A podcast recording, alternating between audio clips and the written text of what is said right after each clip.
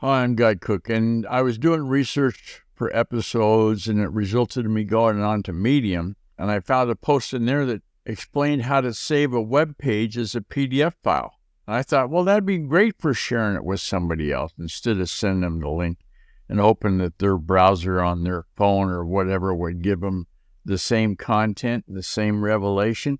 I created this post, this episode, how to save a web page content and we're going to blame Tyler Lacoma. And if I pronounced it wrong, I'm sorry, but I'm close to Tacoma, and Lacoma is almost the same as. So there you have it. Remember, I've got them so you can get them.